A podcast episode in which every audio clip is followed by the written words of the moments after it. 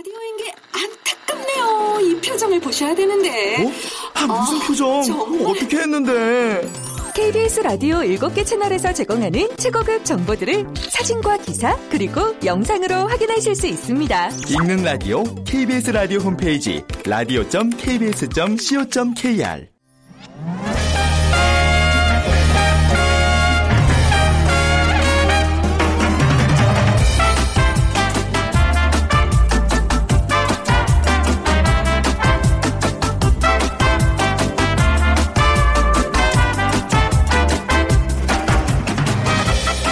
안녕하세요. 빅데이터로 보는 세상 아나운서 최원정입니다.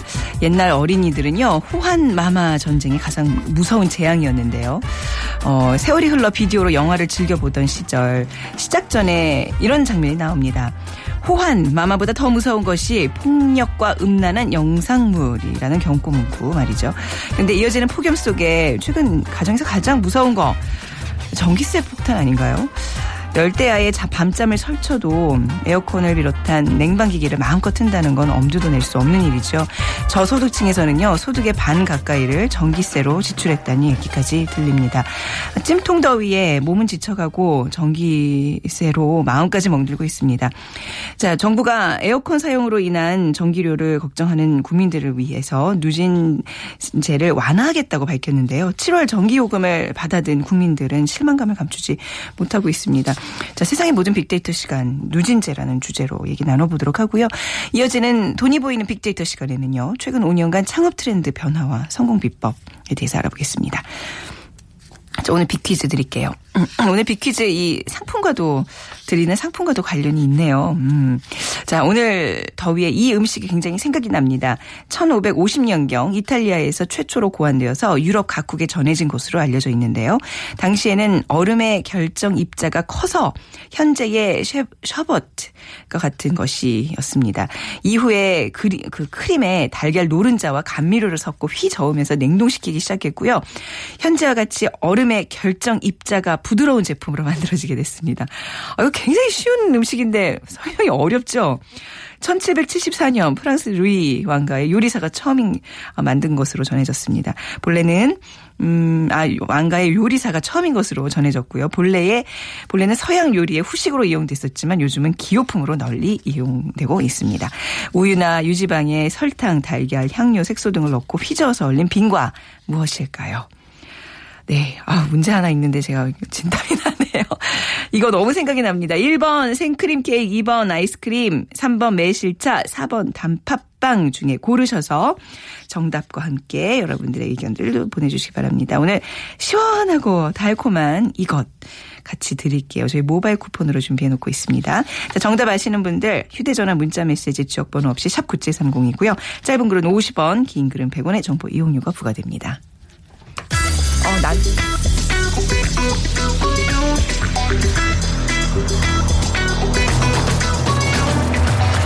오늘 여러분이 궁금한 모든 이슈를 알아보는 세상의 모든 빅데이터. 다음 소프트 최재원 이사가 분석해드립니다. 네, 다음 소프트 최재원 이사 나오셨습니다. 안녕하세요. 네, 안녕하세요. 예.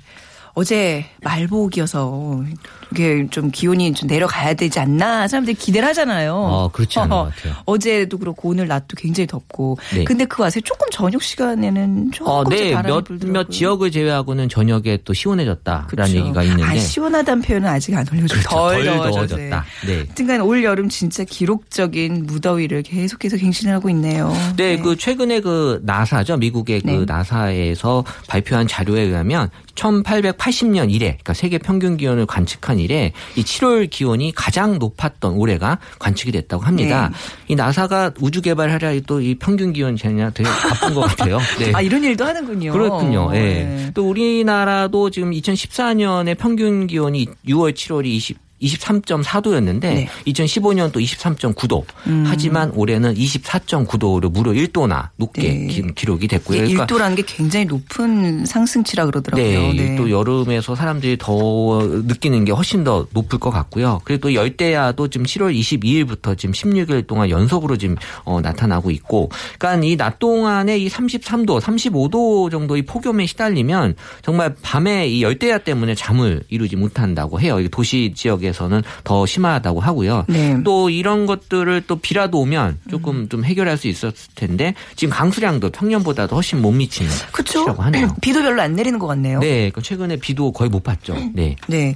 자, 더위를 피하기 위해서 사람들은 어떻게 지내고 있나요? 그러니까 지금 이제 사람들은 이제 폭염, 열대야에 대한 어떤 관련 키워드로 가장 높게 올라오는 게 그 에어컨이라는 그런 키워드인데, 그러니까 2016년 에어컨의 언급량이 96만 5천 건, 그러니까는 작년 대비 같은 기간 대비 한 2배 정도 급격하게 이제 증가했고요. 그러니까 이 여름의 그 날씨와 에어컨의 그 상관관계를 분석해 보면, 네. 이 상관계수가 0.76인데 이 0.76이라는 건 어떻게 이해하시면 되냐면 76%가 유사한 패턴으로 두 키워드가 움직인다. 그러니까 거의 유사하다. 뭐 당연한 얘기긴 하지만 이 기온과 에어컨의 관련성은 되게 높다라는 건데, 네. 제가 이 데이터 분석을 통해서 그럼 사람들이 에어컨을 가장 느낄 때가 몇 도인지, 그러니까는 매년 제가 연도별로 2011년부터 분석을 했는데 에어컨에 대한 언급량이 증가하기 시작할 때의 그날의 온도는 22.13도 평균. 아, 그러니까 약간 이제 사람들이 참을성의 어떤 한계를 느끼는 22도 정도군요. 그러니까 이제 이런 그 제가 봤을 때 이제 상업 적인 일들을 하시는 분들은, 네. 오늘 기온이 22도를 넘는다 그러면은 에어컨을 좀 세게 틀어놓으면 사람들이 그 집을 좀 찾을 확률이 높은. 아. 약간 이런 걸 좀 사람들에게 상업적으로 좀, 네. 활용할 수 있는 수치가 되는 나중에 거고요. 나중에 저기 창업 시간에도 알려드려야 되겠네요. 그러니까요. 네. 네. 그러니까 이게 이제 뭐 기온도 그렇고 어쨌든 이 사람들은 민감하게 이제 날씨에 대해서 반응을 하고 있다라는 거고, 특히 이제 에어컨의 연관어로는 근데 사람들이 시원하다보다는 요금에 대한 걱정을 더 많이 하고 있다라는 거고. 그러니까 에어컨을 분명히 이제 본인이 집에서 이제 틀어놓고 있으면서 시원함과 함께 요금에 대한 걱정, 네. 많이 한다라는 거고. 이건 당연히 이제 가정용 전기료에만 부과되는 그 누진제 때문에 지금 뭐 전기 요금 폭탄이다 이런 얘기들을 사람들이 지금 SNS에서 올리고 있습니다. 네. 그래서 오늘 이제 누진제에 대한 이야기 할까 하는데, 뭐 전기료와 누진제 한번 우리 국민들이 얼마나 걱정을 하고 있는지 볼까요? 네, 어제도 그 사실 그 국민안전처에서는 그 재난 안전 문자 왔잖아요. 예, 경고 문자 같은 거 왔어요. 네, 그래서 이제 뭐 노약자는 야외 활동을 자제해 달라라는 문자가 왔는데, 사실 에어컨 없이 요새 같은 때 집에 있는 것 자체가 사실 재난이거든요. 그렇죠. 이게 정말 맞습니다. 예, 버틸 수가 없는 상황이기 때문에 이 사실 국민들은 이 에어컨을 마음 놓고 킬 수가 없는 그런 어떤 지금 상황이다라고 생각을 하는 거고. 실제 우리나라의 그 전기요금의 그 누진 체계는 이 1단계에서 6단계까지 한 11.6배. 네. 그러니까는 이게 각 세 나라마다 이 누진제 적용하는 나라도 있는데 이렇게까지 많이 적용한 나라는 없거든요. 네. 그러니까 이런 차이를 너무 많이 두고 있다라는 그런 문제점들을 국민들은 좀 생각을 하고 있는 것 같고요. 네. 어쨌든 SNS 상에서 이 그 누진제에 대한 언급량이 이게 작년 대비 한 13배 정도 많이 올라. 그만큼 사람들은 에어컨을 많이 켰고 또 에어컨을 키면서 누진제에 대한 얘기를 많이 하고 있었다라는 거고요. 그러니까 이런 것들이 우리 그 지난 8일날 이제 전력 사용량이 사상 최고치를 경신했다고 했는데 이런 얘기를 들으면서도 사람들은 더 누진제에 대한 걱정을 많이 마음을 졸이면서 에어컨을 지금 틀고 있다라는 거죠. 네, 이게 전기라는 거는. 전기세라는 말이 틀린 말이에요. 그렇죠? 그러니까 우리가 쓴 만큼 내는 전기료인데 이게 누진제가 이렇게 적용되면서 우리가 전기를 세금처럼 지금 인식하고 뭔가 국민들이 뭔가 부담해야 되는 전기세로 지금 그러니까 인식의 문제인 것 같아요. 개념이 점점 바뀌고 있어요. 네. 이 누진제 제도에 대한 문제점 뭘까 있을까요? 그러니까 누진제라는 게 우리나라 우리 국내 경우에는 1974년이죠. 이 오일 쇼크 때문에 이 전기를 많이 쓰는 가정에게 높은 요금을 부과해서 어쨌든 절약을 유도하는. 그러니까 전기를 좀 아껴 써라라는 대신에 산업 분야에는 전기를 좀 많이 쓰게 할 수 있게 하자라는 그런 취지에서 이 74년도에 이제 만든 제도인데 이게 사실 뭐 저소득 가구는 많이 안 쓰니까 이제 낮게 책정을 하고 많이 쓰는 가구는 또 비싸게 요금을 책정하는 그 제도 자체가 지금은 좀 맞는 제도인지에 대한 의문을 많이 들게 하는 거죠. 네. 그러니까 왜냐하면 지금 저소득층이 과연 전기를 많이 안 쓰냐. 사실 저소득층이 전기를 더 많이 쓸 수도 있어요. 왜냐하면 어디 야외 활동을 못하고 그냥 집에 있어야 되는데 그런 분들이 집에서 할 수 있는 건 집에 있는 전자제품을 많이 쓸 수밖에 없는. 그리고 이제 전자제품도 에너지 효율이 높은 전자기기 제품들이 아니라 옛날 것들. 그렇죠. 예, 예전에 썼던 것들 전기효율이 높은. 그러니까 저소득층이 오히려 더 전기를 지금 많이 쓰는 측면이 분명히 있다라는 얘기를 지금 하는 거고. 그러니까 이런 것들을 감안해 줘야 된다. 그리고 이제 또 한 가지는 우리 그 가정용 때문에 뭐 생기는 있는 또 문제 중에 하나라고 이제 블랙아웃이라고 해서 대규모 정전 사태를 우려하는데 지금 우리의 그 가정용 전기 사용량은 전체 전기 소비의 한 15%밖에 안 된다고 해요. 네. 그러니까 이 정도 소비량을 갖고 있는 데서 얼마나 쓴다고 이게 블랙아웃이 되겠냐라는 그런 또 얘기들도 있었고요. 그러니까 하지만 어쨌든 11월 11일 날 이제 산업통상자원부에서 이 누진제 제도를 약간 이제 완화한 것들을 발표를 했고요. 그러니까 이걸 시작으로 해서 이제 누진제에 대한 어떤 개편 작업이 저는 더 있어야 된다라고 생각을 하는데, 그러니까 이 납득할 만한 그런 어떤 제도를 다시 만들면 될 것 같아요. 네. 근데 이제 이런 누진제 제도에 대한 불만으로 이제 많은 사람들이 외국의 전기료를 비교를 많이 하더라고요. 우리나라가 이제 좀 비교했을 때 어떤 편이에요? 싼 거예요? 그러니까 지금 사실 외국의 전기료에 대한 얘기가 지금 분석을 해보면 우리나라가 많이 싸요. 전기료가. 그러니까 사실 그게 그렇네요. 지금 도표 하나 가져오셨는데 그 OECD 평균보다도 많이 싸요. 그러네요. 그러니까 사실 이게 어떻게 보면은 내 주변의 얘기가 아니라 전 세계 얘기이기 때문에 국민들이 이렇게 체감을 못할 수밖에 없거든요. 그러니까 뭐 일본, 영국, 프랑스, 덴마크, 뭐 독일 같은 경우에는 우리나라의 3배 가깝고요. 그렇네요. 예. 그러니까 이제 근데 이제 우리나라에서의 그 제도 자체가 어떤 사람은 더 많이 낼 수도 있다. 그러니까 워낙 그 누진제라는 게 아까도 말씀드린 11배 정도의 차이가 나기 때문에 이게 이제 누구한테나 평균적으로 적용될 수 있는 그 제도가 아니다 보니까 이게 이제 어떻게 보면은 1인 가구가 요새 많이 증가하거든요. 그러니까 1인 가구가 증가하면 사실 아무리 많이 써도 누진제 적용이 되기가 힘든데 그 1인 가구를 많이 쓰는 사람들이 어떻게 보면은 약간 저소득층이냐 그건 아니거든요. 그러니까 이런 것들을 지금 감안할 수 있는 오히려 뭐 1인 가구가 더 고소득자인 경우도 많다. 뭐 이런 얘기도 있고요. 그러니까 이게 어떻게 보면은 이게 내가 제대로 돈을 내고 있는지에 대한 인식에 대한 문제를 좀 어느 정도 좀 바꿔줄 필요가 있다. 그러니까 정책이 좀 다르게 적용이 돼서 이번에 좀 새롭게 만들어 놓을 필요가 있다라는 인식을 지금 하고 있는 거죠. 네.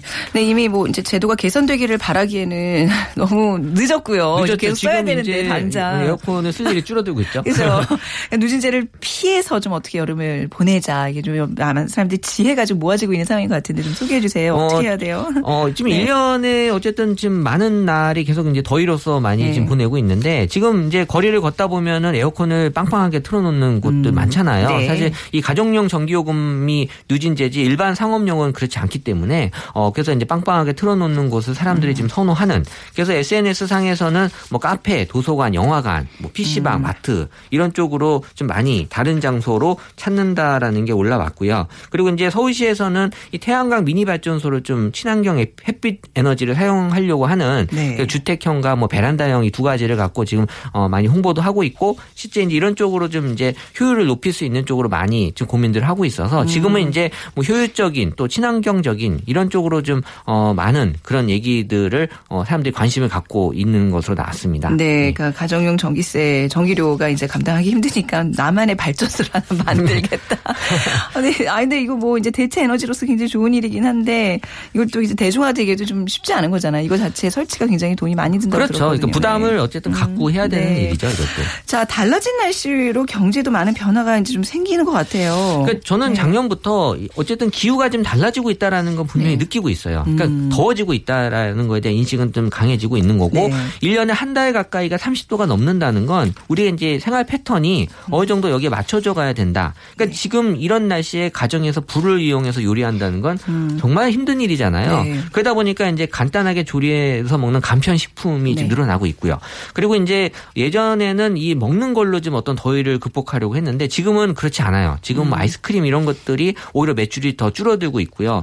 오히려 장소에 대한 어떤 민감함. 그래서 영화관, 마트가 더 이 상관이 높게 나타나고 있고 지금 뭐 백화점 매출도 증가한다고 합니다. 그래서 저는 쇼핑몰 주말에 이제 아이 데리고 자주 갔거든요. 근데 쇼핑몰이라는 게 그렇잖아요. 그 항상 그 어떤 유혹이 많은 데잖아요. 사게 되죠. 그럼 결국 돌아와서 야 집에서 에어컨 켜놓는 게 훨씬 날 뻔했다는 항상 후회가 밀려오더라고요. 이게 참 이럴 수도 저럴 수도 없는. 그래서 이제 날씨가 더우면 경제가 좀 활성화되지 않겠냐라는 얘기가 있어요. 그래서 이제 뭐 이런 시원한 곳을 찾아다니다 보니까 뭐 백화점이니 마트니 또 아울렛에 대한 어떤 매출이 분명히 증가했고요. 카드 데이터를 분석을 해도 마찬가지로 높게 나타났고 그러다 보니까 사람들은 뭐 피서 난민이다라는 표현을 썼고요. 그래서 뭐 백화점이나 영화관, 도서관으로 피서를 떠난다. 그리고 제가 치킨을 분석을 했을 때는 작년에는 이 더운 여름에 저녁에 치킨을 배달시켜서 캔맥주랑 먹는다라는 분이 많았는데 네. 올해 많이 줄었어요. 그러면 어디서 치킨을 드시나요? 에어컨을 켜고 네. 치킨 시켜서 캔맥주 먹는 건 사실 바람직하지 않다라고 생각을 하고 있어서 치킨집을 바로 가시나요? 치킨집을 가시고. 그게 낫죠. 예, 오히려 그러니까 장소를 아예 이동시켜서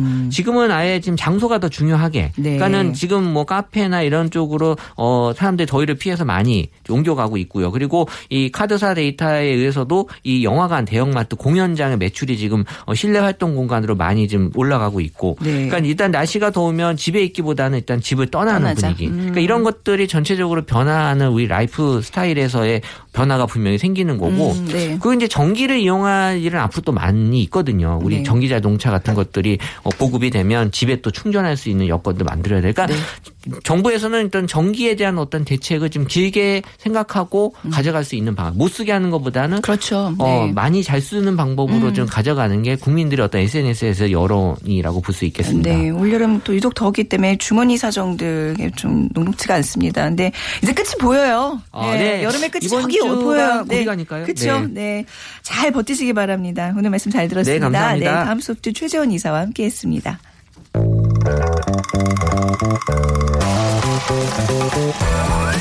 돈이 보이는 빅데이터 창업이야 이홍구 대표와 함께합니다. 네, 창업 컨설턴트 창업피아의 이홍구 대표 나오셨습니다. 안녕하세요. 네, 안녕하세요. 네. 네. 자, 빅퀴즈 부탁드릴게요. 네, 그럴까요? 네. 네. 요즘 이 전문점이 꽤 많습니다. 네. 1550년경에 이탈리아에서 최초로 고안되어서 유럽 각국에 전해진 것으로 알려져 있는데요. 당시에는 얼음의 결정입자가 커서 현재의 셔벗과 같은 것이었죠. 이후에 크림에 달걀 노른자와 감미료를 섞고 휘 저으면서 냉동시키기 시작했고요. 현재와 같이 얼음의 결정입자가 부드러운 제품으로 만들어지게 됐습니다. 우유나 유지방에 설탕, 달걀, 향료, 색소 등을 넣고 휘저어서 얼린 빙간은 무엇일까요? 1번 생크림 케이크, 2번 아이스크림, 네, 3번 매실차, 네, 4번 특이하네요. 단팥빵. 네. 뭐 아이스 이렇게 발음을 굴리실 필요는 없는데. 근데 되게 잘 읽으신다. 단어가, 네. 아 그래요. 근데 저 아까 이거 읽으면서 한 5번 버벅거리거든요. 몇 번 예독하고 들어오신 거예요? 네, 지금? 연습 한 2-3번 했습니다. 그냥 이제 너무 좀 감탄했어요. 잘했죠? 네. 제가 너무 부끄럽잖아요. 이렇게 잘 읽어버리시면. 네, 정답 아시는 분들 휴대전화 문자 메시지 지역번호 없이 샵 9730입니다. 짧은 글은 50원, 긴 글은 100원의 정보 이용료가 부과되겠습니다. 자, 오늘 창업에 관한 이야기 네. 저희가 그동안 좀 업종별로 이렇게 짚어드렸는데 네. 사실 되게 중요한 얘기인 것 같아요. 네. 최근 5년간 네. 예, 창업 트렌드의 변화를 살피는 시간 굉장히 이런 건 우리가 네. 이런 어떤 트렌드나 분위기를 네. 좀 파악할 네. 필요가 있을 것 같아요. 저도 오늘 이거 준비를 하면서 저도 야 진짜 이렇게 변하고 있구나라는 것도 저도 체감을 했거든요. 네. 이게 한 그 대형 카드사에서 5년 동안에 이제 빅데이터를 모아서 2011년 상반기와 올해 상반기 그러니까 아주 따끈따끈한 자료죠. 이 5년간의 트렌드 변화를 한번 살펴봤는데요. 네. 일단 최근 특이한 변화가 뭐냐면 이모작 형태의 음식점들이 많아지고 있다. 그러니까 무슨 얘기냐면 매출은 그렇게 크게 오르지 않는데 이제 월세는 많이 올라가고 있잖아요. 그래서 네. 낮에는 이제 뷔페로 운영을 하거나 저녁에는 이제 호프집이나 아니면 어떤 그 술과 관련된 그런 업종을 탈바꿈 하는 곳이 굉장히 많아졌고요. 그리고 5년 전에는 한식, 일식, 양식 이렇게 크게 업종을 아예 정해서 사업자 등록을 하는 것들이 많았는데 최근에 변화가 뭐냐면 사업자 등록을 할 때 이제 기타 대중음식이라고 있거든요. 기타 대중음식으로 등록하는 분들이 많아졌다. 이 뜻이 뭐냐면 그냥 우리는 한식과 일식과 양식을 집중해서 하는 게 아니라 때에 따라서는 복합형으로 하거나 아니면 네. 퓨전형으로 서양과 동양을 결합하거나 왜 최근에 그 짬뽕하고 피자가 결합이 돼서 최근 이슈가 됐던 네. 것처럼 네. 내가 이것을 짬뽕 그러니까 뭐 이 중식으로 등록하자니 나중에 뭔가 변화를 주려면 좀 어려울 수도 있다는 판단 때문에 아예 네. 사업자 등록할 때부터 그냥 어떻게 될지 모르니까 기타 대중 음식점으로 아예 등록을 하는 거예요. 근데 그게 원래 뭐 한식이냐 중식이냐 이렇게 명을 하고 등록을 해야 되는 거예요? 사업자 등록을 할 때 이제 그런 게 난이 있는데 이것은 뭐 강제하거나 아니면 나중에 나와서 왜 한식인데 왜 짬뽕 파니? 뭐 이렇게 하진 않습니다. 아, 그래요? 네, 괜찮습니다. 그거는. 네.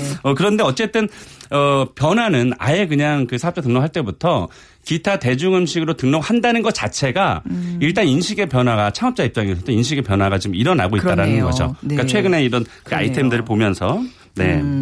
또 반찬 가게 뭐 정육 관련 아이템들이 늘어나고 있다면서요? 그렇습니다. 네. 일단 최근에 왜 추수 전문점들이 굉장히 인기를 끌었잖아요. 네. 그래서 청과 또 반찬 이건 뭐 1인가구 늘어나면서 제가 늘 강조했던 부분 반찬 전문점이 늘어나고 있고요. 또 최근에 무한 리필 전문점이라든지 그 고기 또 요즘에 드라이 에이징, 뭐 웻 에이징, 뭐 네. 그런 방식의 그 맞아요. 삼겹살 전문점들이 고기를 어떻게 숙성시키냐에 따라서 그렇게 분류해요. 그게 이제 최근의 트렌드들이잖아요. 네. 이런 것들이 이제 반영이 된 것 같고요. 그래서 2011년만 해도 이게 그 12,000건 그러니까 네, 그 정도의 사업자 등록을 이 관련 분야에서 그런데 올해 상반기에는 15,500개 정도가 생겼으니까 네. 이게 증가하고 있고요. 그리고 반찬 전문점하고 유기농 전문점이 이 오프라인뿐만이 아니라 온라인 쪽에서도 많이 구매를 하잖아요. 최현정 아나운서 그래서 제가 이거 준비하면서 제가 궁금했어요. 반찬을 사 드실까? 저 원래 요리하는 거 진짜 좋아해요. 심지어 잘해요. 네. 아 그래요? 네. 근데 검증은 네. 온라인으로 요즘 다 시켜 먹어요. 거의 다. 그러니까 하루 일주일에 한 2번 정도는 아침에 네. 새벽에 배송이 오거든요. 네. 딱 열어서 냉장고에 다다다닥 냉동실과 냉장고에 이렇게 쟁겨두면 네. 재워두면 일주일 내내 그냥 그걸 이렇게 데워서 먹게 되죠. 그러니까요. 너무 편해요. 이 온라인 쪽에서도 네. 이미 그 유기농 제품의 매출이 급격하게 늘어나고 있고요. 네. 또 이 반찬에 대한 그 매출도 늘어나고 있는 것이 오프라인에도 영향을 미쳤다. 네. 그래서 최근에 이 젊은 분이 그 온라인 창업을 해서 대박난 사례가 있는데요. 네. 이 반찬 전문점을 온라인으로 앱으로 네. 사용을 해서 소비자가 이제 받아가는 그 온라인 사업을 했는데 네. 이게 대기업에서 네. 300억에 인수를 했어요. 저기 대표가요. 네. 20대 후반이더라고요. 맞아요. 제가 그걸 보고 깜짝 놀랐어요. 하루에 한 12번 정도 화장실을 갔어요. 저 정말 그 기사를 보고 참 놀랐던 게 저는 거기 거리 이용했거든요. 그동안. 네. 화장실 왜 가죠? 배 아파서. 아니야. 배탈이 나가지고. 아니 그 학생이 네. 그러니까 학생 때 네. 그렇게 인터넷 게임만 했대요. 근데 그 인터넷 게임을 통해서 근데 돈을 모으고 그 뭐 성주가 돼가지고 뭐 밑에 사람들을 거느리고 이런 어떤 사회의 어떤 그런 성을 배운 거예요. 네. 그래서 그게 바로 창업으로 이어지면서 대박이 난 거죠. 너무 멋지지 않나요? 그러니까요. 그러니까 우리 아이들이 사실은 이 게임 같은 걸 많이 하는데 그 이후로 마음껏 해라. 야, 뭐가 될지 모른다. 너 마음껏 해라. 요즘 그러고 있어요. 그러니까요. 얘가 재능이 어디 있는지 모르는 거죠. 근데 이게 중요한 게 뭐냐면 이 회사가 이제 이게 중요한 것 같아요. 회원만 벌써 20만 명이 넘는데 야, 이거 깜짝 놀랐어요. 재구매율이 50%가 넘어간대요. 대단하지 않나요? 저는 우리 집에 누가 오면요. 막 네. 광고 한다니까요. 막 너무 맛있다. 요즘 이런 네. 반찬 가게들이 온라인상에 네. 있는데 막 여러 가지를 추천하면서 꼭 거기 얘기를 해요. 네. 그러니까. 네. 그래서 이 반찬 가게들의 온라인 쪽에서도 굉장히 활성화되어 네. 있는 것이 이제 오프라인까지 영향을 미치면서 왜 지난 시간 언젠가 저희 예전에 왜 그 1인 가구 늘어나면서 반찬 가게가 유망할 것이다라고 말씀드린 것이 이렇게 빅데이터를 통해서 이미 나타나지고 있는 거죠. 네. 네. 그러니까 이게 분명히 우리가 기존에 알고 있던 어떤 잘 되는 업종들. 근데 뭐 그동안 정말 저런 게 되겠어 했던 업종들. 이런 게 지금 패러다임이 완전히 바뀌고 있다는 게 그러니까요. 느껴져요. 네. 완전 느껴지죠. 그러니까 우리가 우리 생각, 사고를 좀 많이 열어야 된다는 생각을 많이 하고 맞습니다. 있습니다. 네. 네. 컴퓨터 게임, 인터넷 게임을 하다가 대박 날 줄 누가 알았습니까? 너무 다른 쪽으로 지금 흥분을 하고 있는데 저한테는 너무나 큰 감동을 준 기사였거든요. 네. 왜냐하면 지금 뭐 요즘에 온라인으로 대박난 네. 물론 오프라인 쪽으로 대박나신 분들도 있지만 일단 이제는 온라인을 제외해두고서 얘기가 안 되고 또 네. 상품 구매가 안 되잖아요. 그래서 우리 청소년을 두고 있는 그 어른들에게 저도 이제 중고등학생이 있지만 네. 물론 이제 시간을 정해두고 게임을 하게 해야 되는데 네. 이걸 너무 차단해서는 네. 앞으로의 미래에 대해서 너무 아이를 차단해두면 그렇죠. 사회 적응을 못하니까 맞습니다. 그런 것도 우리가 부모는 너무 제한만해서는 안 된다는 생각이 네. 들더라고요. 진짜 좋은 부모, 현명한 부모 되기가 요즘 어렵다는 생각 많이 하는데 지금 우리 부모 상담이 아니라 창업 이야기 어떤 업체 종들이 또 이렇게 뜨고 있어요. 지금 반찬 얘기해 주셨어요. 그렇습니다. 네. 그 포미족 네. 아시죠? 네. 족발 전문점이 아닙니다. 포미족. 네. 왜냐하면 제가 이거를 제가 준비하면서 야 이거 족발 전문점 괜찮다. 포미족 나를 위한 족발. 어머. 괜찮다. 예, 괜찮네요. 아이디어 괜찮죠? 예, 그거 지금 등록하셔야 되겠네요. 네, 청취자분들 중에서는 등록하실 수도. 네. 그래서 이게 무슨 뜻이냐면 나를 위해서 돈을 아끼고 나를 위해서 돈을 지불하는 네. 이런 족들이 많아졌다라는 뜻이고요. 최근에 이제 얼짱에 대한 거, 몸짱에 대한 네. 거 이런 것들이 뭐 방송도 많이 보도되는 것처럼 이 헬스와 건강과 관련된 사업자가 많이 늘었다. 이렇게 봅니다. 그래서 이게 그 개인 트레이닝 또 피트니스 이런 사업들이 2011년도에 비해서 올해 상반기가 1,747개. 점포가 늘었으니까 네. 헬스에 관련된 그 미용에 관련된 그런 그 고객들이 많아졌다는 뜻이고요. 특히 또 미용실 여성분들이 좋아하시는 네. 그리고 네일 아트 네. 또 스파 그리고 피부 관리 에스테틱 속 눈썹 연장. 야 이건 뭐 많이 해요. 야 네. 인구의 절반이 여성이니까 이 네. 여성을 타겟팅한 이 서비스업이 잘 될 수밖에 없겠구나. 특히 네. 뭐 요즘 주부들은 20, 30대, 40대 특히 네. 주부분들이 자기에 대한 투자를 아끼잖아요. 그리고 또 아이들 네. 하나만 낳는 분들이 많으니까 자기를 위해서 투자하시는 분들이 정말로 많아졌잖아요. 네. 그래서 앞으로도 이 서비스업이 발전될 것으로 보이고요. 네. 또 한 가지는 뭐냐면 제가 남성으로서 느끼는 건데 남성들이 미용실을 머리를 네. 이발을 하러 가려면 여성들이 주로 다니는 미용실을 가잖아요. 네. 저는 개인적으로 좋습니다. 요즘은 근데 남자는 이발소, 여자는 미용실 이 개념 전혀 없어요. 저는 개인적으로 네. 그 미용실이 좋은데 네. 이게 그 남성분들 중에서는 낯가림하는 분들이 있어요. 그러니까 네. 여성이 이제 그 디자인을 해주고 이런 것에 대해서 되게 낯가림하는 분들이 있어서 제 네. 개인적인 생각은 네. 그런 분들을 위해서 남성 전문 헤어샵 있잖아요. 있는데 7,000원짜리잖아요. 네, 좀 고급화시켜서. 그렇죠. 네. 저희 미용실 가면 남성 커트가 15,000원에서 심지어 35,000원까지 하거든요. 네. 그래서 남성이 들어오면 남성 헤어도 해주고 또 남성도 요즘에 손톱 소재 많이 하거든요. 많이 하죠. 네. 네. 그러니까 네. 여성 앞에서 네. 그걸 하기가 사실 부끄러워요. 네. 그러니까는 남성이 남성을 케어해주는 이런 서비스 전문점은 제가 봤을 때는 유망할 것으로 예상이 됩니다. 네, 아니 그게 이제 요즘 또 그 그루밍족들 남성들이 늘어나기 때문에 좋은 유망 아이템이라는 얘기 저희가 몇 번 드린 적이 있었던 것 같아요. 네. 그리고 또 저는 이제 강아지를 키우는데요. 여기 드는 돈이 2마리 키우거든요. 야. 돈이 어마어마해요. 애견 산업도 굉장히 뜨고 있는 분야죠. 그렇습니다. 네. 요즘에 뭐 최종 아나운서도 그렇지만 네. 저희들도 지금 강아지를 키우고 있거든요. 네. 저는 집에 들어가면 이렇게 좀 뭐 되게 예쁘거나 그러진 않는데 특히 여성분들이 네. 내 새끼 하면서 굉장히 예뻐하더라고요. 남자분들이 더 좋아하던데. 아 그래요? 유일하게 반기는 게 강아지라며. 저는 와이프를 좋아하기 때문에. 네. 네. 가겠습니다. 네. 그래서 네. TV나 이런 데서도 네. 이제 그 동물에 관련된 애완견에 관련된 거 또 네. 이런 것들 방송이 좀 많아지면서 네. 이 사업자들 봤더니요 올해 상반기에 이 반려동물에 관한 창업자가 1,326건에 달할 정도예요. 이게 2011년도에는 약 700여 건밖에 안 됐었거든요. 네. 근데 이게 무려 2배 정도에 해당하는 숫자잖아요. 그래서 앞으로 우리나라가 이제 잘 살고 있잖아요. 네. 또 앞으로 또 잘 살게 되겠지만 잘 사는 나라일수록 이 서비스업이 굉장히 발전되어 있거든요. 맞습니다. 그래서 앞으로 이 애완견에 대한 그 발전은 더욱 지속될 것으로 제 예상이 됩니다. 네, 오늘 그 이제 뜨는 업종, 지는 업종의 도표를 저한테 보여주셨는데 이제 반면에 좀 지는 업종은 뭐 한식, 학원, 뭐 기성, 뭐 보육시설, 술, 유흥 관련 업종들이 그쵸? 조금 이렇게 감소하고 있는 그렇죠. 매출이. 그러니까 앞으로 저기 이제 전문가로서 보시기에 어떤 아이템들이 창업 트렌드를 이끌 것으로 보이나요? 네, 이렇게 5년간의 빅데이터를 통해서 제가 준비를 하다 보니까 네. 몇 가지 이제 정리가 되더라고요. 일단 20대에서 40대, 요즘 이제 40대도 젊은인이니까요. 20대에서 40대 젊은층들이 트렌드를 이끌어가고 있기 때문에 네. 그분들이 좋아하는 것이 뭔가를 잘 살펴야 될 필요가 있겠고요. 또 아까 말씀드렸다시피 낮과 저녁에 약간 다르게 운영을 한다 그랬잖아요. 아니면 그 각 분야의 대표 선수들을 모아서 하이브리드형 네. 창업 아이템이 각광을 받을 수 있을 것이 예상되고요. 또 폼이죠. 굉장히 중요하거든요. 자기를 위해서 투자할 수 있는 그런 네. 서비스업이 각광을 받을 것으로 보이고요. 또 네.